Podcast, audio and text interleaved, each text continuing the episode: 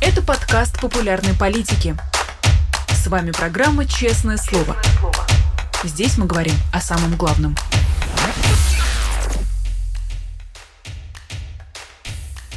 17 часов московское время. Всем здравствуйте. Вы смотрите YouTube-канал «Популярная политика», программу «Честное слово». Традиционное «Честное слово» с Дмитрием Быковым. Меня зовут Нина Сибашвили. Я рада приветствовать всех, кто к нам пришел. Особенно рада приветствовать Дмитрия Львовича. Дмитрий Львович, здравствуйте. Нино. Здравствуйте все. Тоже очень рад вас видеть. Госсекретарь США сравнил переговоры между Россией, Украиной и Станго, на что Владимир Путин ответил, что всем придется плясать барыню. Что случится скорее, барыня или Лебединое озеро? Знаете, вот здесь я, я от вас впервые услышал эту фразу, честное слово, я все-таки так далеко не слежу. Ведь барыня это ну, просто Владимир Путин, он лишний раз показал некоторое свое довольно поверхностное знакомство с русской культурой и русским фольклором. Что такое барыня? Издевательский танец – танец, в котором а, пародируется прислуживание, подвострастное прислуживание э, самодурки и э, тиранки. Барыня, барыня, сударыня, барыня – это, в общем, барыня в России традиционный такой образ страшной крепостницы из Муму.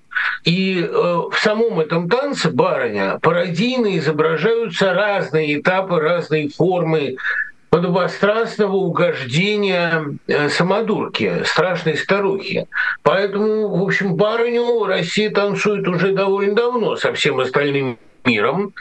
И то, что всему миру приходится плясать барыню, это, в общем, неплохо, потому что барыня в процессе этого танца не сводится и курощается. Хотя она как бы подвергается многообразному осмеянию. Русский фольклор, русская культура она, по справедливому замечанию Бахтина, в огромной степени карнавальная, издевательская и сатирическая. Поэтому сравнение Владимира Путина в данном случае работает против него. Я должен сказать, что и Блинкин выразился крайне неудачно. Могу объяснить почему. Понимаете, танго, во всяком случае, тот, та разновидность танго, который сегодня знает в основном крещенный мир, благодаря, конечно, прежде всего Астору Пьецоле, это э, танец любви. Мы понимаем, что при этом э, один наступает, другая обороняется, потом они меняются ролями, но в любом случае это история соблазнения взаимного. Это танец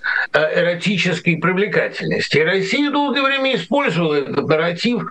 Мы страстно любим Украину, мы хотим, чтобы Украина нам отдалась. Украина тоже в тайне этого хочет и сопротивляется только для порядку. Не, ребят, никакого танка давно нет, с вами никакую любовь никто делать не хочет, выражаясь словами Лимонова. Никто не хочет заниматься с вами любовью. Это не танец взаимной притягательности, не танец взаимного соблазнения, показного сопротивления – и так далее. Это нормальный такой кулачный бой, причем бой с обеих сторон уже без правил. И надо сказать, что действительно Мать моя, кстати, вот обожала смотреть единоборства, в особенности бокс. Она говорила, ты ничего не понимаешь, вот это как танец. Действительно, какой-то танец, наверное, в этом есть. Какой-то элемент жестокого кровавого противостояния, какая-то своего рода эстетика, но никакой эротики здесь нет давно, потому что ни в Украине нет никакой жертвенной, так сказать, виктимной притягательности, а, и нет этой внутренней виктимности, и самое главное, в России нет никакого эротического обаяния. Это а глупый старик, который, значит, пытается решить свои внутренние проблемы, внутренние проблемы своего иссякшего давно уже потрепанного организма внешней агрессии, как это всегда и бывает с престарелыми агрессорами. Так что я не имею в виду конкретно Владимира Путина, потому что я не люблю личных выпадов, мне это не интересно, все мы не красавцы. Я имею в виду именно ролевую модель поведения России. Это жестокий, ревнивый старик, который молодую красавицу пытается вернуть в постель любой ценой, и под это дело пытается ее мочить, а она у него отвоевывает все новые части квартиры. И это, конечно, выглядит отвратительно, как всякая старческая похоть. Поэтому э, и Блинкин э, выразился далеко не понимая сути. Это не танго, это бокс А э, главное, что Владимир Путин не понимает, что пока Россия изображает барыню, такую барыню, действительно муму топящую, над этой барыней э, все, надрывая бока, потешаются. Понимаете, что, собственно говоря, и входит в этот а, танец. Ну, как все игры с упоминанием слова барыня. А ну так, здрасте, барыня, я тут. А я это очень хорошо помню по детству, потому что русский фольклор по этой части многообразен. Барыня — это тупая, бессильная, смешная самодурка. И ничем другим она быть не может. Хотела бы я продолжить тему про любовь, тем более тут Лукашенко поговорил а, с Путиным, предложил развивать отношения Северной Кореи на троих. И метафора про старца, который пытается вернуть в постель красавицу в этом контексте выглядит совсем уж чудовищно. Ничего, да такой трой тройничок, да, любовь восточной красавице, это, в общем, дело понятное. Да, Нино, давайте. Я, в принципе, у меня есть одна тема, которую я сегодня хотел бы заявить. Давайте, конечно. Что а тема вот как. За одну только сегодняшнюю ночь, у нас сейчас утром, я получил три сообщения от трех моих бывших студентов, друзей, которые говорят о страшной безработице. Им нужно э, помочь в трудоустройстве. Я должен сказать, что в смысле ограничить, а трудоустройство только в издательском бизнесе и весьма немногих, журналистики кого-то, но это пишут не журналисты. У меня же студенты разных профессий. И вот я думаю, Украине люто не хватает сейчас рабочих рук. Ей не хватает людей на фронтах, ей не хватает людей в тылу, ей не хватает тех, кто разгребал бы завалы. Мне кажется, Украина могла бы трудоустроить многих из русских иммигрантов, диссидентов, релакантов, из тех, кто уехал из страны по идейным соображениям. Я не призываю вербовать их всех в ВСУ. Я знаю, что в ВСУ действительно берут перебежчиков, не перебежчиков, идейных а, союзников крайне неохотно. Действительно, ВСУ ответственное такое дело, и на фронт надо посылать только после очень многоэтапной но в тылу действительно нужны люди, которые бы помогали, а, которые бы сидели которые бы разгребали завалы после бомбардировок. Мне кажется, что в этом случае а, у нас нестабильная связь, но это ничего. Э, я думаю, что меня слышно все-таки. Тем более, что вещи, о которых я говорю, очень важны. Мне кажется, что Украина могла бы этих русских трудоустроить. Не для того, чтобы обеспечить им прокорм, нет, для того, чтобы им было что делать.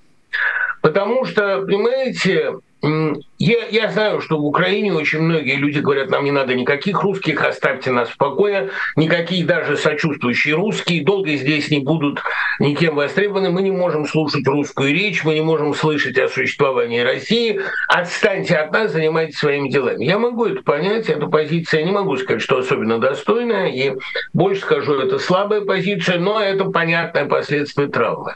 Но мне все-таки кажется, что огромное количество русских, которые хотели бы работать, которые хотели бы реальную пользу приносить, мне кажется, Украине не надо отвергать эту помощь. Я не, не претендую ни на какие советы ни на какие рекомендации, да и вообще, собственно говоря, кому нужны мои мнения. А я привык уже к тому, что очень многие украинцы, пользуясь своим трагическим правом говорить нам сейчас все, что угодно, в очередной раз скажут мне хороший москаль, мертвый москаль, хорошего москаля не видно в тепловизор. Ну, любая нация имеет право на травму и на национализм. Хотя национализм лично мне отвратителен. Но в Украине есть не только такие люди. В Украине есть другие люди. И мне очень хотелось бы, чтобы сейчас этот призыв был услышан, потому что и многим русским найдется дело – и Украине это будет помощь. Не надо отвергать протянутую руку, потому что Россия все равно с глобуса никуда не денется. И управлять Россией после Путина будут нормальные люди. С этими нормальными людьми, мне кажется, можно иметь дело. А нет такого, что только после Путина и будет как будто бы правильным говорить об этом. И с Украиной, и то, что нам показала коллизия с пересечением э, границы э, ЕС, новость, которая развивалась в течение всей недели, э, не нужны как будто бы ни хорошие русские, ни плохие русские. Все только после Путина, разве нет? Ну, понимаете, а чем такая позиция отличается от крайнего нацизма? Ну, давайте не нужны никакие русские, да, пока, вот пока есть Путин, да, давайте забудем русский язык. А мне смешно с этим спорить и смешно это опровергать. Для того, чтобы в России многие передумали, для того, чтобы в России люди задумались о будущем, им надо показать, куда идти. Понимаете, Германия никуда бы не делась без плана Маршала. Или она осталась бы вечно в ресентименте. Если бы план Маршала маршала не появился у Америки, у Европы, если бы весь остальной мир не начал дружно Германию перевоспитывать. Иногда он ее перевоспитывал не критично, иногда германские специалисты времен Рейха были востребованы по своей основной профессии, в частности, как военные консультанты. Это очень дурно. Но, тем не менее, свой план маршала для России совершенно необходим, иначе Россия никогда не вырвется из ямы вечной обиды на весь мир. И мне просто кажется, что людям надо указать некоторый путь некоторую перспективу, показать им возможность а социальной реабилитации. Понимаете, не все русские поддержали эту агрессию, не все русские пошли воевать. Многие русские, оставив все, что у них было, оставив многие, в том числе и своих стариков, я уж не говорю про свои дома и свои сбережения, бежали просто, чтобы на их руках не было крови. Это не всегда было бегством от мобилизации. Женщинам мобилизация не грозила. Это было вполне бескорыстным и, более того, вполне самоубийственным для многих социальным протестом. Понимаете, и э, я думаю, что всем русским отказывать в субъектности, в праве на жизнь, в праве на будущее, это неверно. Вы, конечно, скажете, да, если эти русские хотят изменить мир, пусть они свалят Путина. Вот эти все разговоры, пусть они свалят Путина, они имели бы смысл, если бы Путин и его присные готовы были собственный народ считать э, осмысленным, субъектным, э, внятным и так далее. Они свой народ считают мясом. У них такое отношение к нему. Это барыня, действительно. Понимаете, барыня, которая э, самодурским упорством топит себя, свое будущее, которая не может смириться со своей старостью. Умираю я, так умри все живое. И никакой протест в России сегодня, ну что мы там друг другу-то врем, никакой протест в России сегодня невозможен, именно потому, что есть твердое внутреннее решение давить танками все. Это будет круче Тяньаньмэня, это будет хуже, чем песковская пресловутая печень по асфальту. Это будет просто очередное избиение младенцев. Да, Россия очень велика, но надо сказать, что э, армия России, она не пропорциональна населению. Там на каждого представителя населения приходится по одному силовику. Это действительно две России. Одна сидит, вторая сажает. Ну, э, давайте спросим, а что вы действительно там в зонах не бунтуете, а чего а паралитик там, например, не встает и не идет в магазин. Сегодня Россия находится в параличе.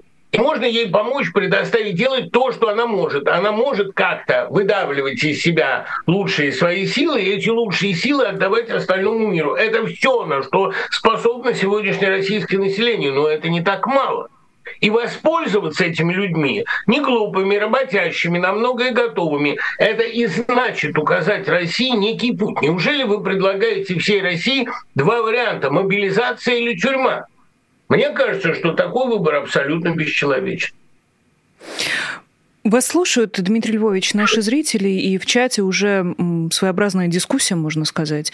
Есть люди, которые пишут, я русская, для меня это война, трагедия до конца моего пути, и как я смогу смотреть в глаза украинцам? Есть люди, которые пишут, никаких отношений с русскими после войны навеки. Есть люди, которые спрашивают, а как нам искупить свою вину, я бы тоже поехала помогать. Какого голоса не хватает Я в этой дискуссии, как, Дмитрий Львович? Вот как, вот э, мне нравится этот вопрос. А как смотреть в глаза? Смотреть в глаза, безусловно, как соседям, перед которыми мы все страшно виноваты, и перед которыми мы эту вину посильно искупаем. Понимаете, огромное количество людей, в России огромное, без преувеличения, сегодня в России сотни тысяч людей или сидят, или подвергаются преследованиям.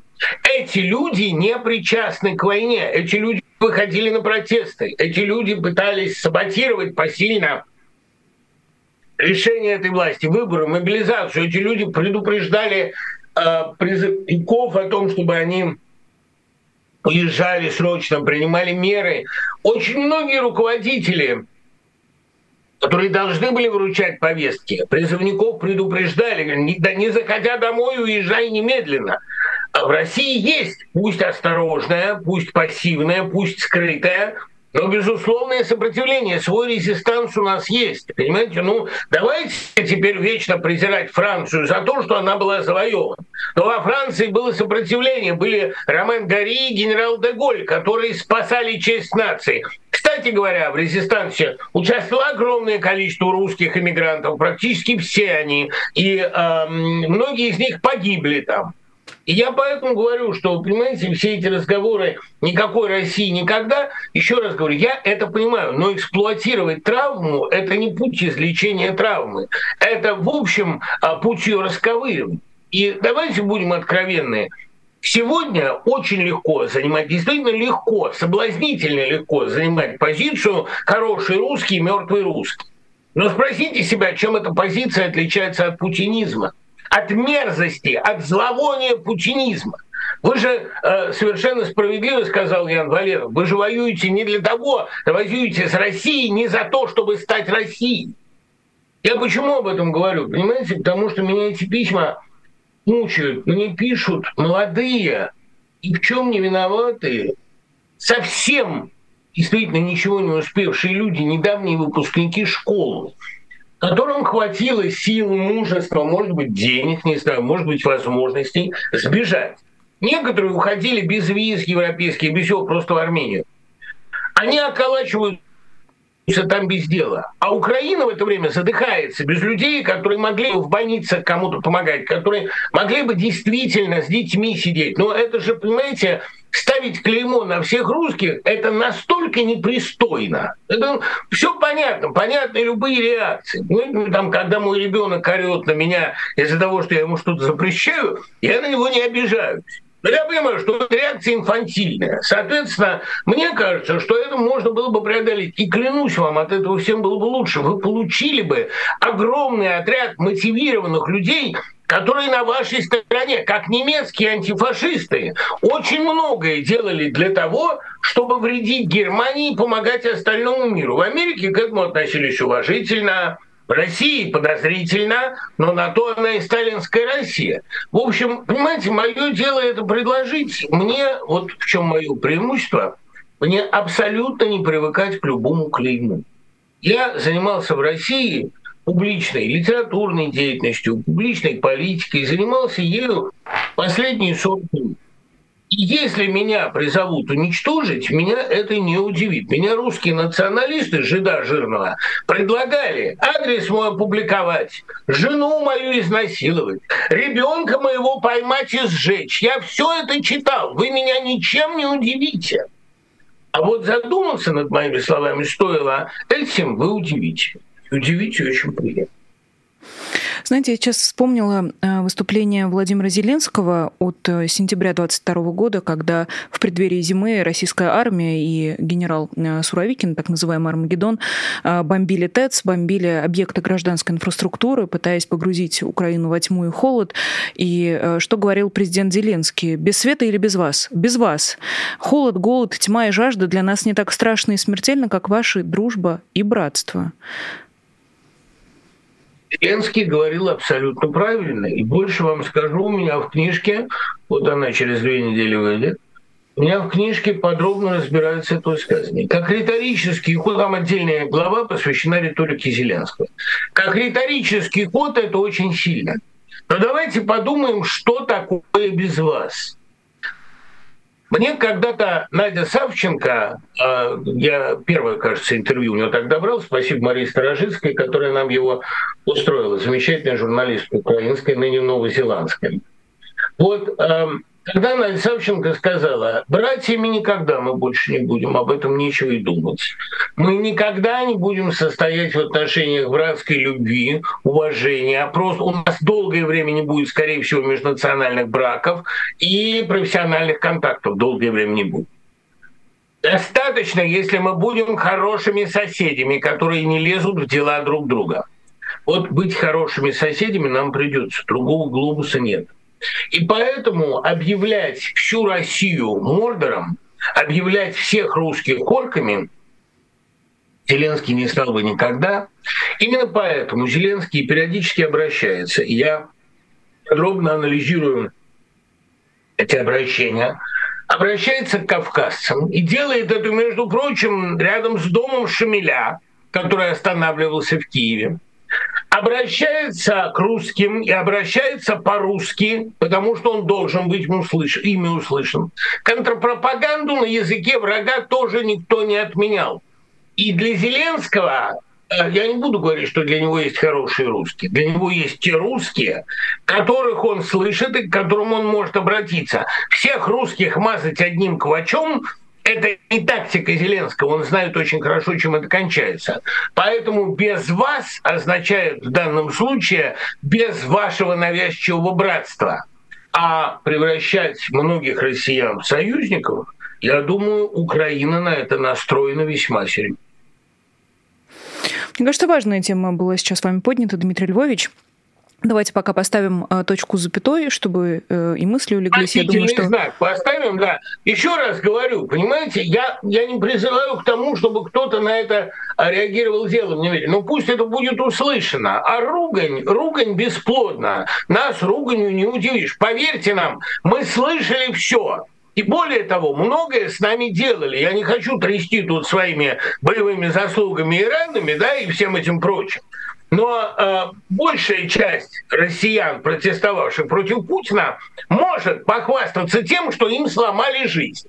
Я совершенно не собираюсь тут трясти своей сломанной жизнью. Но я заслуживаю того, чтобы это, по крайней мере, услышали и не начинали сразу ругаться. Ну, как вы, как вы понимаете, Дмитрий Львович, для активных участников чата э, это, может быть, и не имеет никакого значения. Тем не менее, пустой я... звук, абсолютно. Пустой звук абсолютно. Я все и тем не менее, у нас, у нас очень много... Они не плюнут. Я сдохну, и они не плюнут. Но я вам больше скажу. Они сдохнут, я не плюну. Я тоже довольно решительный малый. Ну, хочу сказать, что, тем не менее, в чате очень много мыслящих, понимающих, рефлексирующих э, людей, которые продолжают выражать э, и, и горе, и сожаление, и, и раскаиваться, и пытаться понять, как, как выйти из этого состояния. Спасибо, ребята. Спасибо, ребята. Тем не менее, да, в знак вопроса, точку запятой, какой-нибудь знак препинания мы с вами поставим сейчас на этой теме. Наверняка еще будем возвращаться и не раз. Не может быть такого, что есть люди, а места для этих людей нет. Но будем пытаться понять, где это место, как, как до него дойти, когда. А, и продолжим, наверное, новостями культуры. Гендиректор Большого театра публично признал, что снимает спектакли противников войны. Как здесь не вспомнить фирменное «Заголимся». Большой театр тоже загорелся, Дмитрий Львович. Что сейчас Большой театр в России? Горькие вещи мне сейчас придется говорить, но, э, как известно, человек, который при выборе между войной и позором выбирает позор, войну получит тоже. Сегодня многие деятели культуры искренне уверены, что вот они поцелуют черта в пупу, да, поцелуют его под хвост, и им под это дело сохранят их культурные институции. Может быть, сохранят, но эти культурные институции утратят статус культурных. Ну, снимите вы спектакль противников войны. Да? Ну, вы лишний раз выстелитесь вы перед человеком, не знаю, человеком ли, которого весь мир считает воплощенным беспримесным злом. Плевать вам на мнение мира, но включить свое какое-никакое эстетическое чувство. Я понимаю, что здесь действительно практически все, кто живет сейчас в России, поставлены перед очень страшным выбором. Этот выбор гораздо страшнее, чем перспектива увольнения, там, чем перспектива оказаться на улице. Выбор очень простой. Наша Родина наносит всему миру огромный вред. Нам придется как-то реформировать, как-то изменить нашу Родину. А мы не представляем себе никакой другой жизни, у нас никогда не было другого опыта. Но мы не знаем, правда, что нам дороже, Родина или истина. Вроде так получается, что дороже-то нам Родина. Нас так учили. Родина – это тот аргумент, который отменяет все. Без Родины нет ни жизни, ни правды, ни смысла. Уверяю вас, есть и ваша родина может заблуждаться. И сейчас ваша родина, и ваше искусство, и ваш большой театр стали для всего мира символом беспримесной мерзости. Для этого все ваши культурные институции тоже постарались, ничего не сделали. Значит, как быть в этой ситуации? Тем, кто действительно намертво отождествляет себя с Родиной, тем, кто считает себя частью страны и, в общем, не мыслит себя без нее, приходится признаться, что они вместе идут на дно. Моя страна идет ко дну со мною заодно, а мне обидно за страну и боязно за дно. Эти гениальные четыре строчки Игоря Артеньева можно начертать на щите. Но есть же люди, я надеюсь, что их много, которые не до такой степени себя отождествляют со страной которые все-таки обладают какой-никакой самостью, а не только слепой зависимостью от этой огромной территории.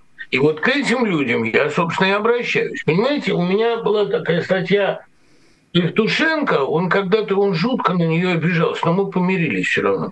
Я там писал, вот главная ошибка Евтушенко, он слишком тесно увязал себя с Родиной, а у него была даже строчка такая, если будет Россия, значит буду и я.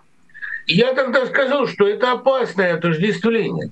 Опасное прежде всего потому, что начинаешь перенимать некоторые черты Родины, ее жестокость, ее дурновкусие, ее упоение своим масштабом при отсутствии другого величия. И у Евтушенко, его поэзии все эти дурные черты появились. И дурной вкус, и упоение масштабом. Не надо приближаться к Родине слишком тесно, надо быть немножечко, немножечко на особицу, любая самая патриотичная страна, самая жесткая диктатура все-таки не лишает человека личного выбора. Или, так принято говорить у политологов, у акторов, личной субъектности.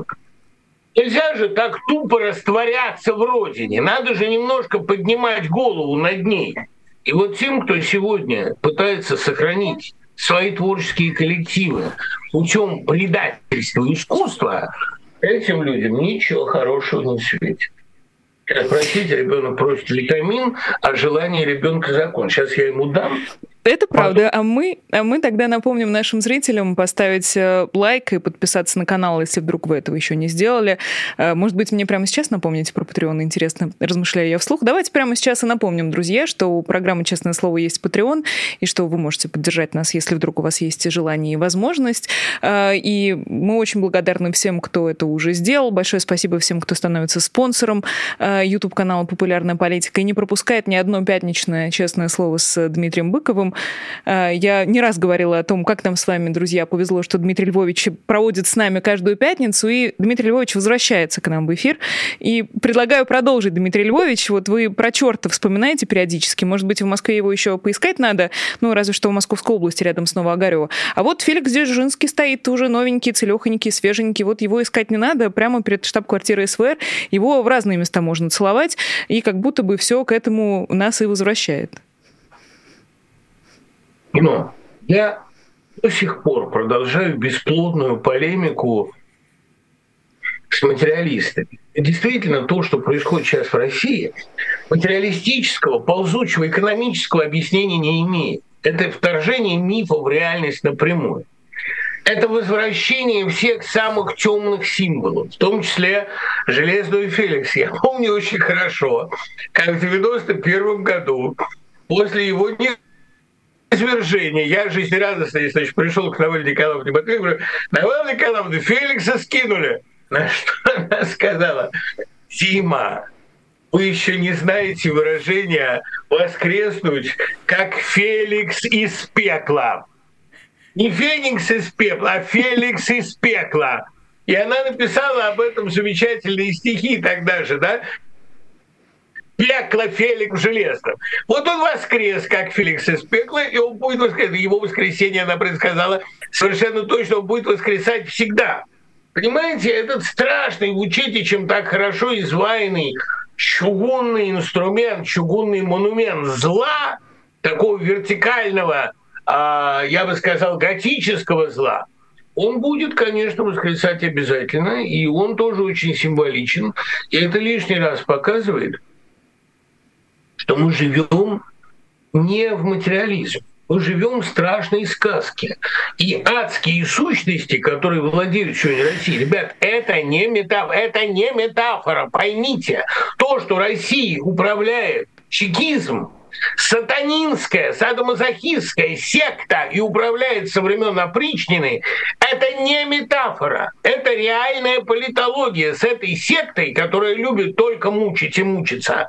Мы имеем дело, и пока она существует, Россия будет ходить по замкнутому кругу. Уничтожьте опричнину, и после этого можно говорить о будущем.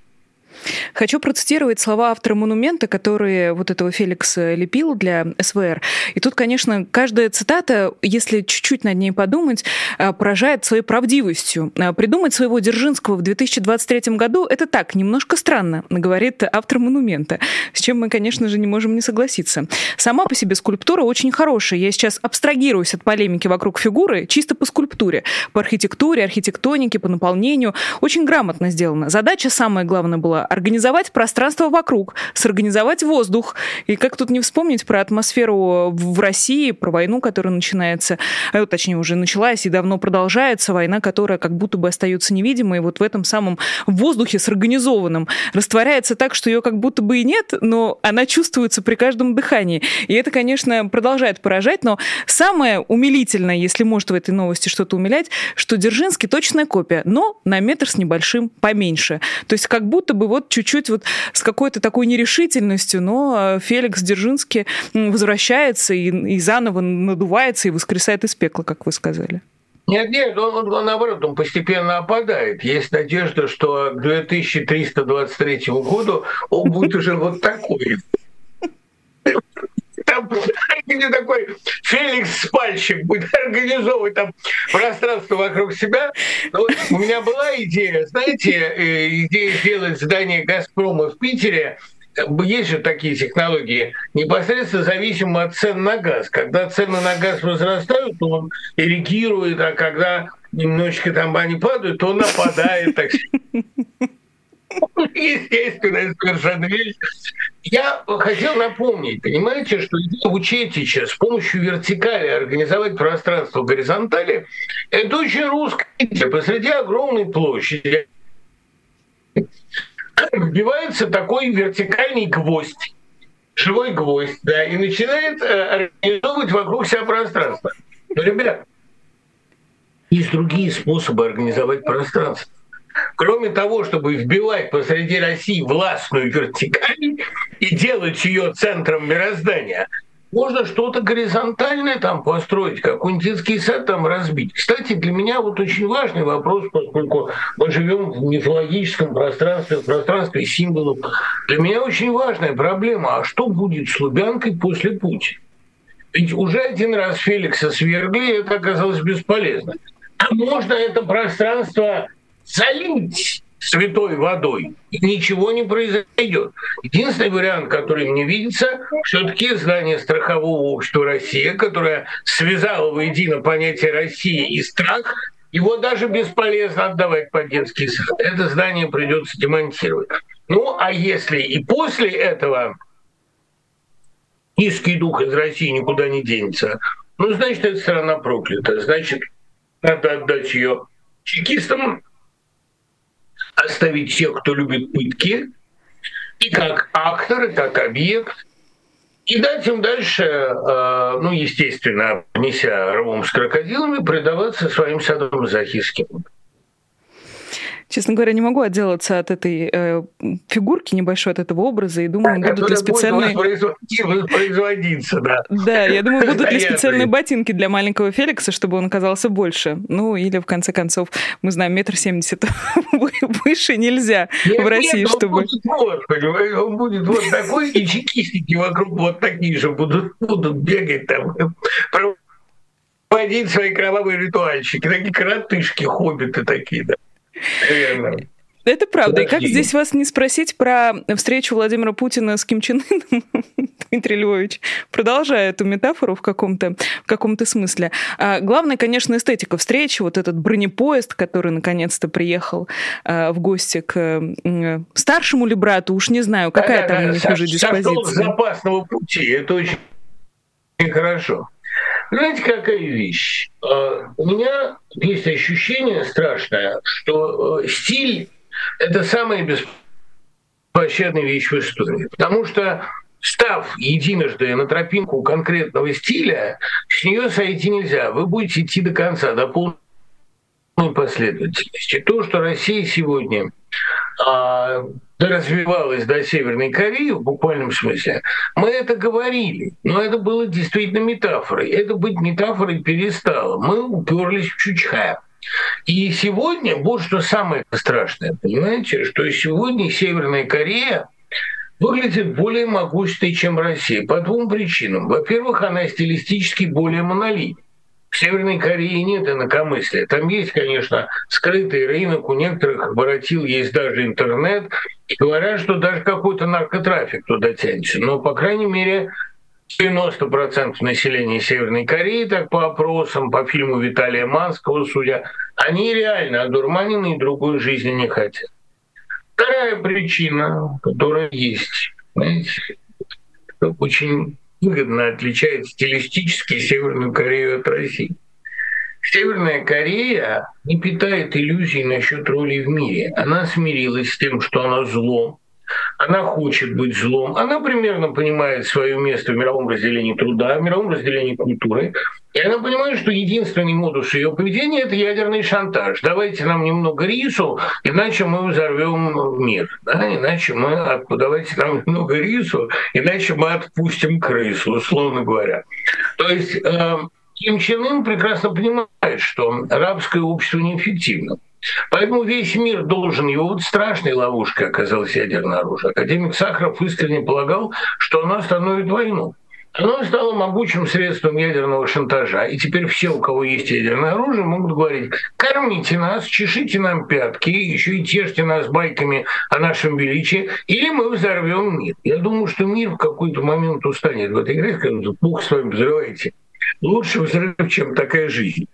Но то, что два ядерных шантажиста, два мировых изгоя определились, нашли друг друга, и при этом Путин заискивает перед Ким Чен Ыном, потому что Ким Чен Ын должен дать ему снаряды, а снарядов Путину не хватает, вот это предел падения. Я думаю, что главное заблуждение России том, что она еще может быть миру интересна наукой, культурой, ресурсом, пресной водой и так далее. Да нет, уже наше место рядом с Северной Кореей. И если нам не предложить никакой социальной реабилитации, в том числе, кстати, работы в Украине, то я боюсь, что просто мы так и останемся в ранге большой Северной Кореи рядом с великим цивилизованным китайским соседом. Большего унижения я представить себе не могу, чем видеть Россию Северной Кореей. Но я честно вам скажу, я не вижу никаких альтернатив. Это правда, причем э, как будто бы курс, который Владимир Путин э, выбрал много лет назад, он с этого курса совсем не сходит и буквально вот по линеечке эту прямую прокладывает, потому что его последнее э, выступление, его последние публичные заявления оскорбительные э, и с точки зрения общечеловеческой, с точки зрения культурной, это его шутки про Анатолия Чубайса, как бы мы к нему не относились, и то, что Кремль уже в открытую начинает угрожать условным антивоенным бизнесменам, это олигархи, которые пытаются выйти из-под санкций, и называют их предателями. Мы помним, что произошло с последним человеком, публично объявленным предателем, с Пригожиным. Как будто бы э, должно что-то произойти, что-то вот глобальное. Есть ли у вас это предчувствие, Дмитрий Львович? Ждете ли вы чего-то э, такого? Сможет ли нас Путин еще удивить? Ну, видите, разумеется, Путин может победить в мировом масштабе, если мир не проявит достаточно резистентности. Это совершенно очевидно. Смотрите, тут действительно попытка подмять под себя или возглавить есть третий мир, а третий мир, конечно, сопротивляется, но есть там люди, которые Путину симпатизируют. Одновременно отнюдь не исключенная победа Трампа, одновременно э, довольно успешное, что там говорить, отнюдь не проваливанное наступление ВСУ, которое, разумеется, провоцирует Россию на ядерный ответ. Ухунений быть не может, если они почувствуют проигрыш, оттеснение границам и отдачу Крыма, они, естественно, кнопку-то нажмут, они к этому готовы. Это не будет победы.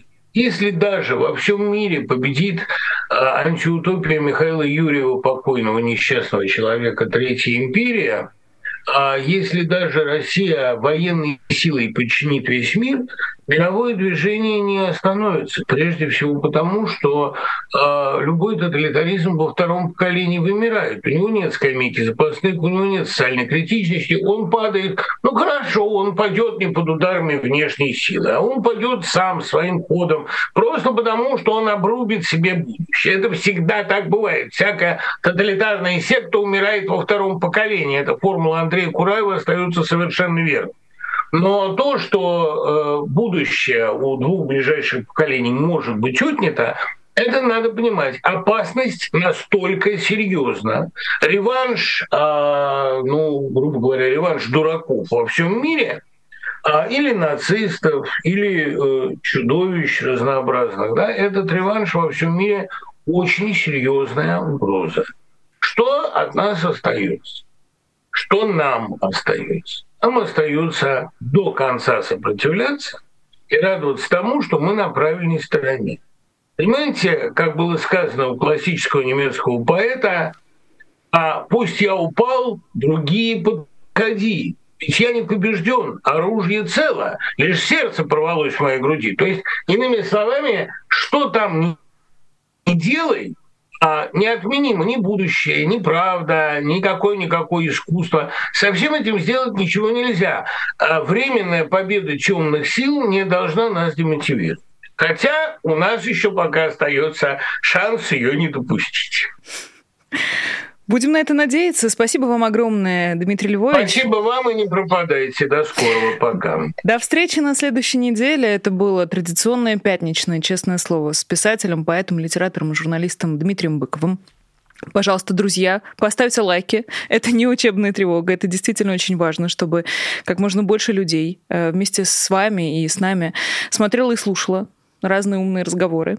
Э, мне кажется, что сегодня было очень интересно. Э, напишите, что вы думаете в комментариях. И еще раз напомню, подписаться на популярную политику, если вдруг вы еще не подписаны. Мы будем вам очень рады. Меня зовут Нино Расибашвили. Увидимся с вами уже на следующей неделе. До скорой встречи. Всего доброго и пока. Вы слушали подкаст «Популярные политики». Мы выходим на Apple Podcast, Google Podcast, Spotify и SoundCloud. А еще подписывайтесь на наш канал в YouTube.